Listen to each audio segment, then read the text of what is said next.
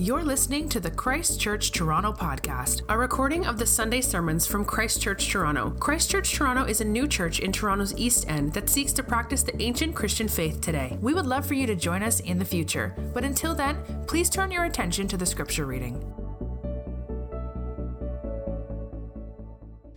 Today's reading comes from Matthew chapter 18, verses 1 to 14. At that time, the disciples came to Jesus, saying, who is the greatest in the kingdom of heaven?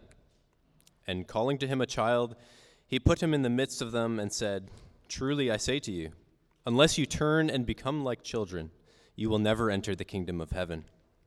Whoever humbles himself like this child is the greatest in the kingdom of heaven. Whoever receives one such child in my name receives me. But whoever causes one of these little ones who believe in me to sin, it would be better for him to have a great millstone fastened around his neck and to be drowned in the depth of the sea. Woe to the world for temptations to sin! For it is necessary that temptations come, but woe to the one by whom the temptation comes. And if your hand or your foot causes you to sin, cut it off and throw it away. It is better for you to enter life crippled or lame than with two hands or two feet to be thrown into the eternal fire. And if your eye causes you to sin, tear it out and throw it away. It is better for you to enter life with one eye than with two eyes to be thrown into the hell of fire. See that you do not despise one of these little ones, for I tell you that in heaven their angels always see the face of my Father who is in heaven. What do you think? If a man has a hundred sheep, and one of them has gone astray, does he not leave the ninety nine on the mountains and go in search of the one that went astray? And if he finds it, truly I say to you, he rejoices over it more than over the 99 that never went astray. So, it is not the will of my Father who is in heaven that one of these little ones should perish. This is the word of the Lord for our church, and it is given for our good.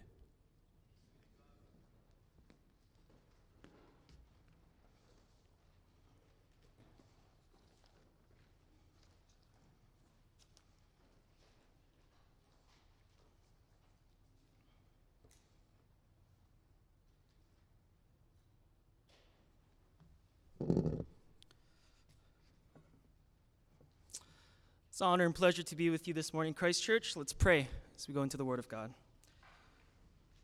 Heavenly Father, we thank you so much for your inerrant, infallible Word. We thank you for its teaching and its truth, its conviction upon our hearts. Lord, as we read from Matthew 18, we thank you for the words that have been preserved by your grace, your mercy, and your providence. We ask, O oh Lord, that although the vessel which will speak today is broken and tainted, Lord, that the words that are spoken will be true honorable to you and would be convicting to the hearts in this place that they would grow in Christ likeness and grow in their holiness and grow in their love and deep uh, care uh, for you and for one another. We pray all this in Christ's name. Amen. Today's sermon is entitled The Kingdom of Children.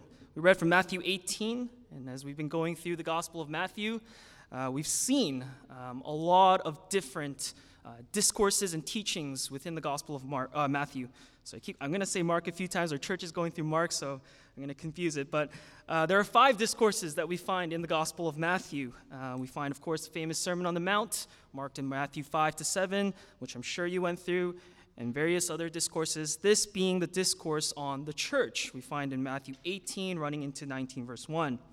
And this discourse that Jesus gives us, this teaching or this sermon, if you will, uh, comes as the disciples go to Jesus and ask him this central question. And this central question will frame uh, everything that we will learn today. So, this question that is posed to Jesus is this question that we find in verse 1 Who then is the greatest in the kingdom of heaven? Now, I don't know what your YouTube algorithm looks like, but mine is just littered with uh, politics and world news. It's one of the interests that I have in life history, politics, and world news. And so this week, uh, I don't know if you have this part as this part of your algorithm, um, but I've been watching a lot of these uh, short YouTube clips on these conversations or these debates that have been happening in the House of Commons in Canada between our Prime Minister Trudeau and the opposition uh, party leader, right, Pierre. I'm not going to pretend that I even know French. His uh, Poilievre, right? There's a French way to pronounce this, but uh, I'm not really the greatest in that. and they're debating in this short clip um, what makes Canada great. And Trudeau has this really uh, funny line. He says, Well, you know, the opposition would have Canada, uh, w- are trying to make Canada great again. Of course, that's a play on what Trump was doing in, in America. And the opposition leader stands up and says, Well, Trudeau, you think Canada's great, but actually, these are all the issues that are happening in this country. Of course, Trudeau stands up and says, Well, actually, Canada's the greatest country in the world. And he makes this bold and insane claim.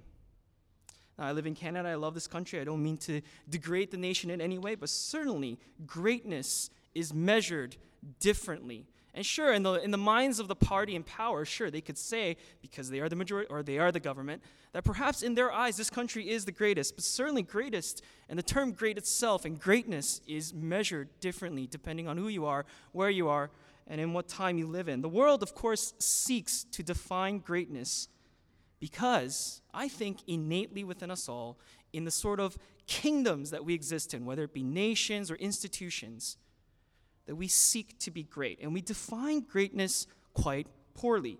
Keller, on his sermon on Matthew 18, he says, We measure greatness on variables that don't guarantee greatness. And so, what we find here is this incredible contrast and juxtaposition between what the world and the earth and humanity would define as great and what the disciples are seeking when they ask this question of who then is the greatest in the kingdom of heaven and what Jesus defines as great in the kingdom.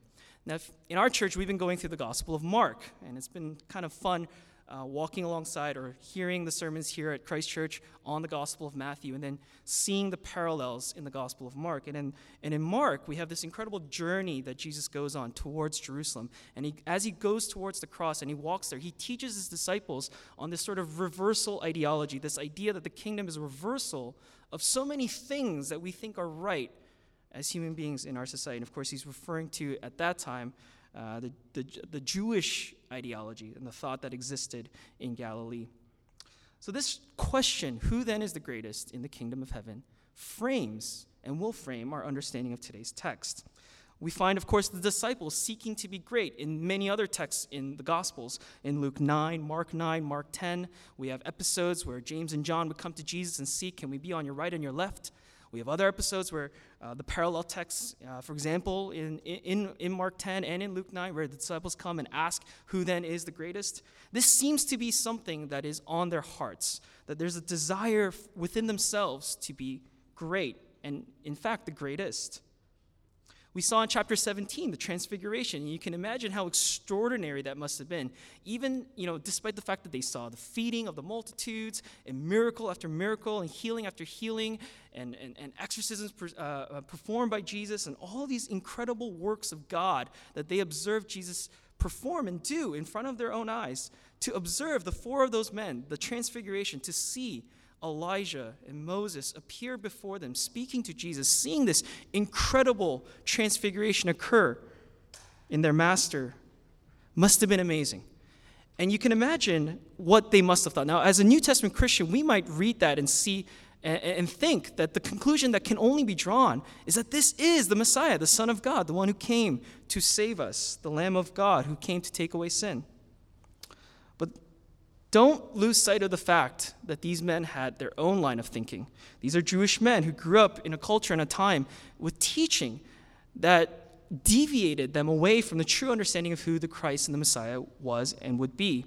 Their hopes were to be great because their thinking in seeing the transfiguration, in seeing the miracles, in seeing Jesus challenging the officials and the Roman courts, they're thinking David versus Goliath. They're thinking earthly kingdom. They're thinking state. They're thinking land. They're thinking from a Jewish thought this, this restoration of Israel, the nation, the country, the people, to have its own kingdom and borders once again, to have this own sort of reign and rule. And this king, this Jesus, this Messiah, this Christ that they were waiting for, would usher this in. And their hope would be, as being one of the twelve, that they would be one of those people who would stand right next to him on his throne, that they would be one of the greatest, if not the greatest, in that kingdom. They're thinking on earthly terms instead of he- heavenly ones. And so, at the core of this question, friends, although you might read this question and think not much of it, the core of this question, and Jesus' answer reveals to us the reality of this, is that they're asking from a place of pride that what is lacking here in the question that is posed to Jesus is a humility which Jesus will now address. So, Jesus, in response, And if you read the response in this discourse, it's interesting. He doesn't explicitly, in, at least in my reading, answer the question directly. There is a direct answer to it, but it's given almost implicitly. And so he brings this child to him. He calls for this child to come to him. And uh, we'll talk about children because it's really the central term of this entire text that we read today. But I'd like to frame our understanding of today's text with three sort of guiding points. The first is we are to become like children. We, meaning, of course, us believers, the church. We are to treat children in a certain way, and there's a literal reading of this, as well as, I think, the grander spiritual meaning of this. And then, of course, we are to remember whose children we are. Whose children we are. Who is our Father, right? We just prayed the Lord's Prayer Our Father who art in heaven. We are his children. So, three points. I'd like to draw your attention to verses three to four to begin. Before we can think of being great, Jesus tells us, we must think of how one even enters the kingdom. See, these disciples are just assuming, I will be in the kingdom. How can I be the greatest in it? And Jesus' response is, well, let's talk about entrance first, right? And the child, of course, that is brought to Jesus represents very clearly to us, uh, indicated within the text, believers, right? He talks about uh, in verse 6 whoever causes one of these little ones, the children, who believe in me. So we're talking about children as being sort of representatives, metaphors of believers. Later, that metaphor will shift to the sheep, the lost sheep that Jesus goes after, or that God goes after. So we can think of being great, but we need to consider first and foremost how one enters. And so this child is brought to him, and Jesus points to this child, and you got to understand that there's something interesting going on here in this image because it would have been quite, uh, I don't want to say as far as controversial, but at least confusing in the eyes of, uh, in the eyes of the disciples. Uh, one of the most common uh, ways that the New Testament refers to believers uh, the term that is used most commonly in the New Testament is, is children or little ones. It's a synonymous term. We find it, for example, in John 13, verses 31 to 35, as Jesus addresses um, on the, uh, um, close to the night of his death, uh, his disciples, he brings, he brings them to him and he teaches them, and he refers to them as my little children, right? Uh, Carson has this note or commentary on this particular verse, and he says, Little children can literally be translated as my little children, dear little children right? His believers, his beloved, his disciples, those who follow and trust in him. So the teaching here is simple believers are to be childlike. But in what ways? For we don't want to be totally childlike in every way that a child is a child. There's a certain way, a certain quality about children that we are to mimic and we are to follow and to become like so that we can enter the kingdom. So, in what way are we to be childlike? We examined this uh, particular parallel text in Mark 9 in our church, and we came to this conclusion that children have pros, they have cons. I'm not a parent yet. Our church just experienced our first, uh, uh, first birth in our church, so uh, first parents in our church, and it's been exciting for us to see.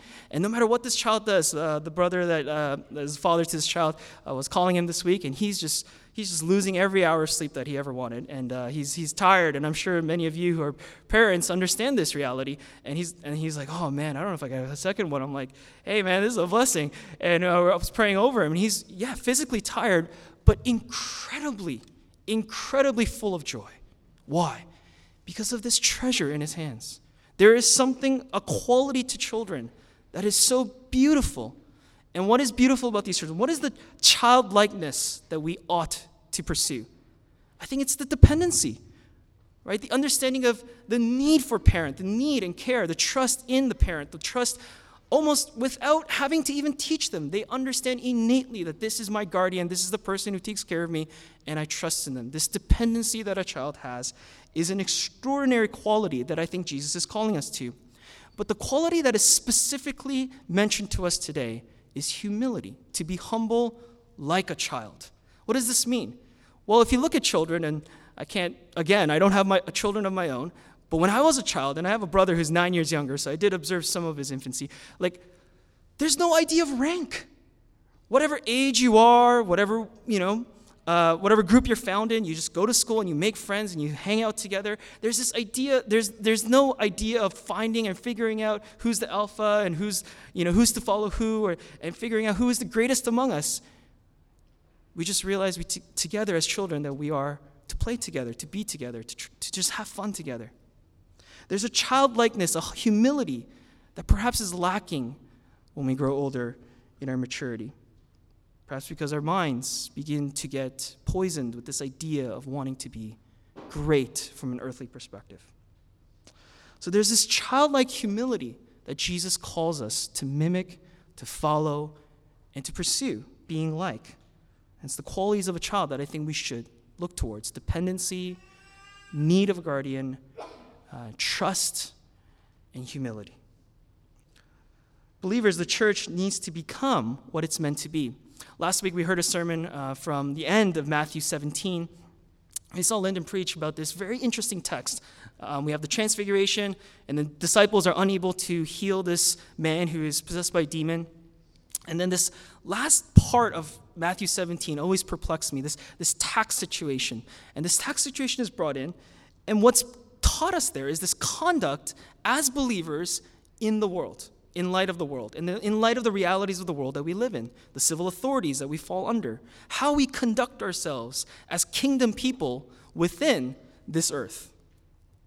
But what we're, being, what we're being taught today is how we conduct ourselves as kingdom people in the kingdom. How one in the kingdom, as children of God, ought to conduct themselves. And so it's kind of juxtaposed in that way. It's a very interesting transition we see from the end of chapter 17 from earthly responsibilities shifting quickly into kingdom responsibilities. So here's our second point that, that helps us understand. And we get into verse 5 and 10, 5 to 10 here, and we see three things that we're told to do in light of these children. The first thing is to receive them in verse 5, in verse 6, to not stumble them, and then in verse 10, to not despise them. That last one's an interesting one. We'll get there. Verse 5 to receive children.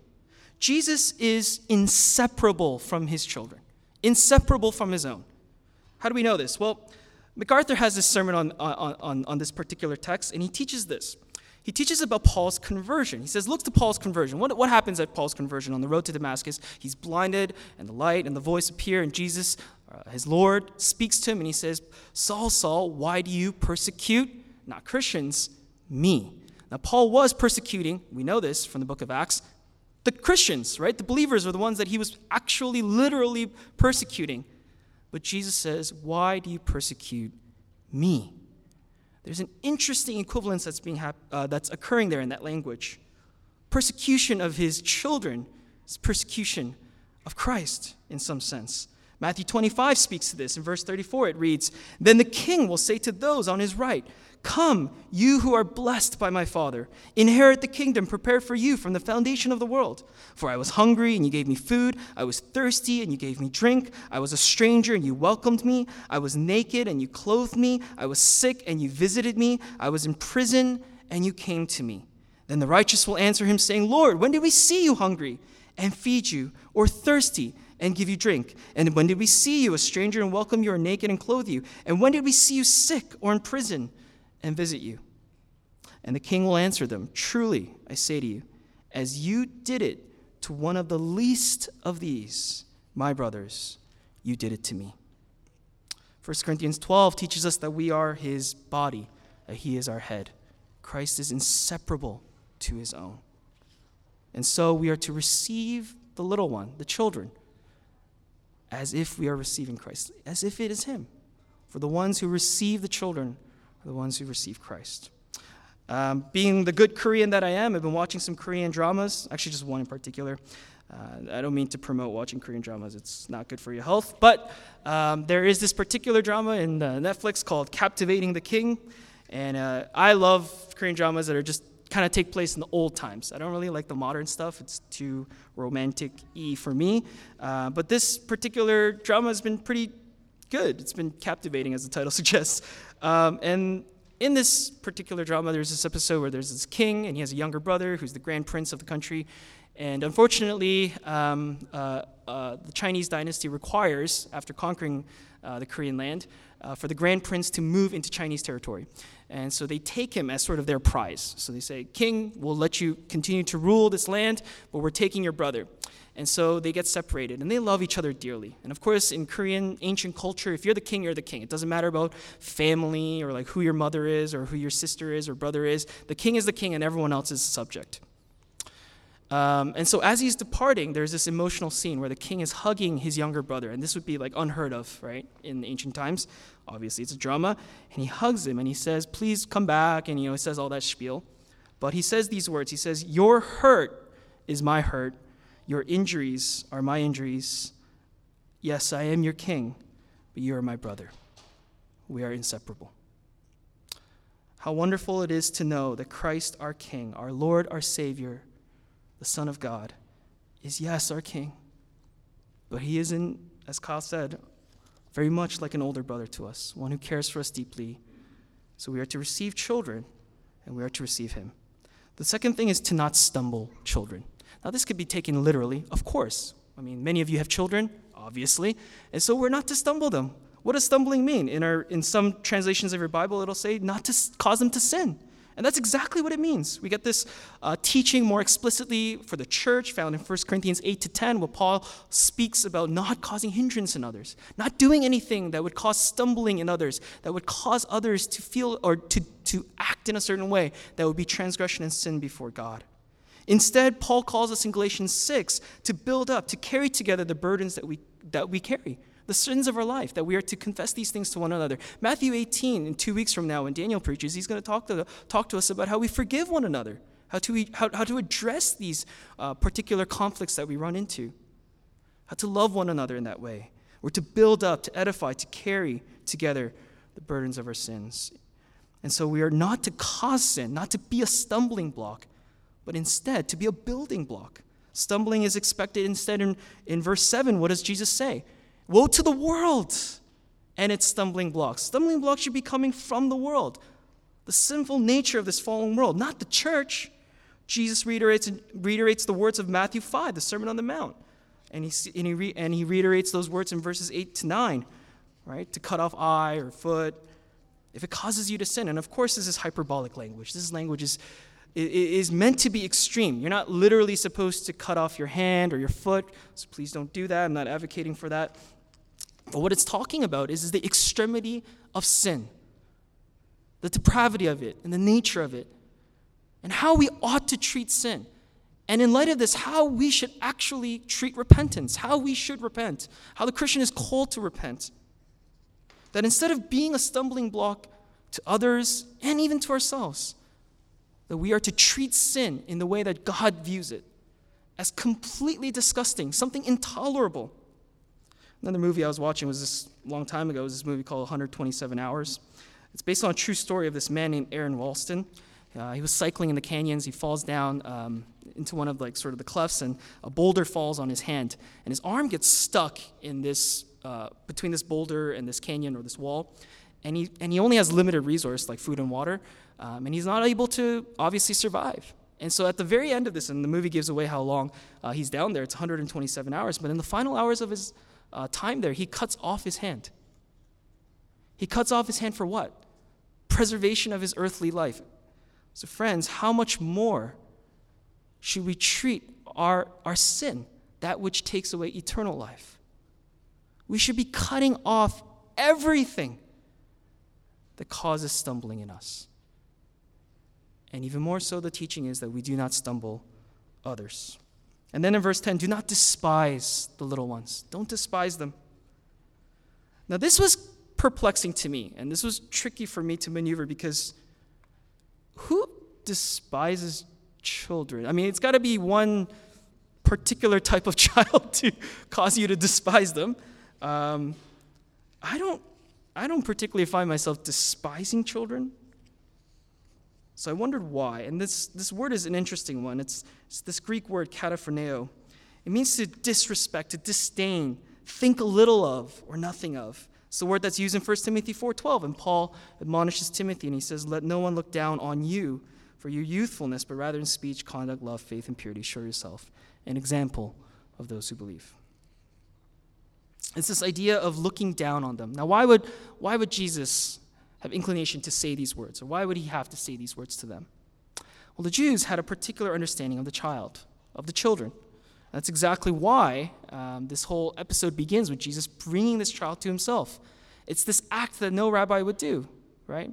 These children were looked down on, almost the lowest of society. right? You could rank them alongside Gentiles, shepherds, um, women, right? We're, we're viewed and treated in this way with this disdain, this, this idea that remember that episode where the, where the children are causing sort of disruption, and so the disciples are trying to shoo them away. And Jesus says, No, no, no, bring the children to me. In Mark's parallel of this passage, he blesses them, he lays his hands on them, and he blesses the children, just as we did as we sent them off. So we aren't to despise or look down on children, for they have qualities, as Jesus just told us, that we are to mimic. The idea here, of course, is in light of repentance and understanding of sin, that it is not children we are to despise, but rather the sin of our lives. Now, if honest, like truth be told, I wish Kyle just kind of ended my passage here. And I can kind of wrap it up with a gospel presentation, and it would be uh, it would have been pretty easy for me for the past month. But these last verses uh, caused me a lot of I don't want to say grief, but contemplation as to how this wraps up this entire discourse. Or it's not the end of the discourse, but at least this section of it. As this, these final verses, um, 12 to 14, you'll note that verse 11 is in square brackets, so it's really supposed to be in Luke 19:10 in the earliest manuscripts. You can look that up. But these, this final parable, where Jesus gives us the parable of lost sheep, and of course we find its parallel in Luke 16 with the lost coin, the lost sheep, and the lost son. The metaphor shifts from the parent child relationship to the shepherd sheep image. One is lost, one of the sheep. And the shepherd goes after this one lost sheep. And the, and the idea that's portrayed here is this relentless pursuit of this sheep, this concern, this genuine concern that this shepherd has. Just as I imagine, for those of you who are parents in this room, that if you had a multitude of children, or maybe a few of them, that if one was missing, you would go after them.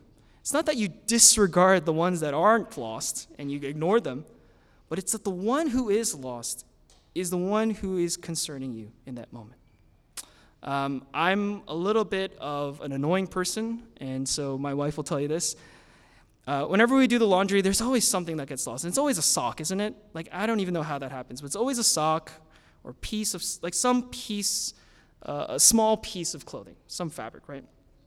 something always gets lost. So I'm the kind of person that labels everything in my house. I want to know where everything is at all the time, right? That whole parable of lost coin, that drives me nuts. Like that's exactly who I would be, right? I flip everything to find that lost coin. Now, if I'm relentless in my pursuit of finding a lost sock, and that's somewhat impressive to you, that wow, he really cares about that one lost sock. Friends, when we read that the Father's will and heart that his love would have him find this lost sheep and bring him home. I mean, certainly we're more than a sock, are we not? The basis of our entrance into the kingdom is God, his pursuit of us. He allows us in.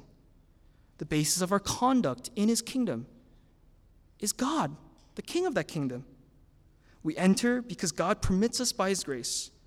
We treat each other correctly, love God, love neighbor, in light of this reality. By God's grace, because God allows and permits. Friends, greatness in the kingdom is nothing like greatness on this earth. It's nothing like it. So, who then is the greatest in the kingdom? I wish Jesus just gave us the answer plainly. The answer is Jesus. The answer is God the king himself, the king of the kingdom. And how fitting is it that he brings this child to himself and says, Become like it? Because this Jesus, this Son of God, he is the one who became a child for us.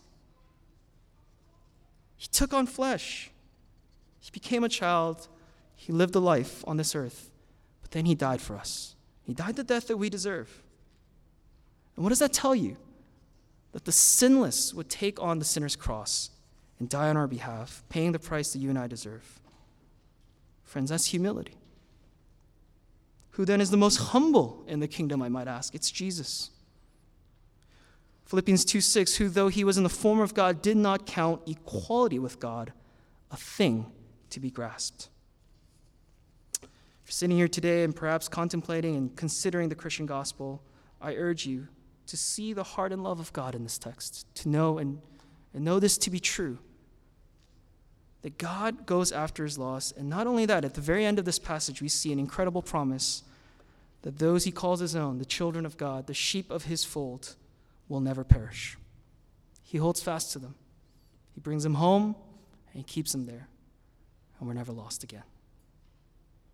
This is the incredible promise and truth of the gospel so long as you put your faith and trust in Jesus, our Savior and Lord, who came and died for us and rose from that grave send it into the heavens, and he will come again. So praise be to that God. Praise be to Jesus. Become like children, friends. Humble yourselves. Treat each other like the children of God. And always remember that we are God's children, and our Father in heaven was pleased to save us so that we would not perish. Let's bow our heads in prayer. God, we thank you for this word this morning. We thank you for its teaching. Pray and hope that it's been edifying to us all. The Spirit has convicted us in ways that no word from my mouth ever could. We thank you for everything that you bestow to us by your grace and your mercy, entrance into the kingdom, behavior and conduct that is fitting, and ultimately this knowledge and trust and faith in Jesus, who has allowed us as our good shepherd to be entered into the fold. We thank you so much, and we pray all this in Christ's name. Amen. Thank you for listening to the Christ Church Toronto podcast. For more information about our church, you can visit our website at christchurchtoronto.ca or email us at info at christchurchtoronto.ca.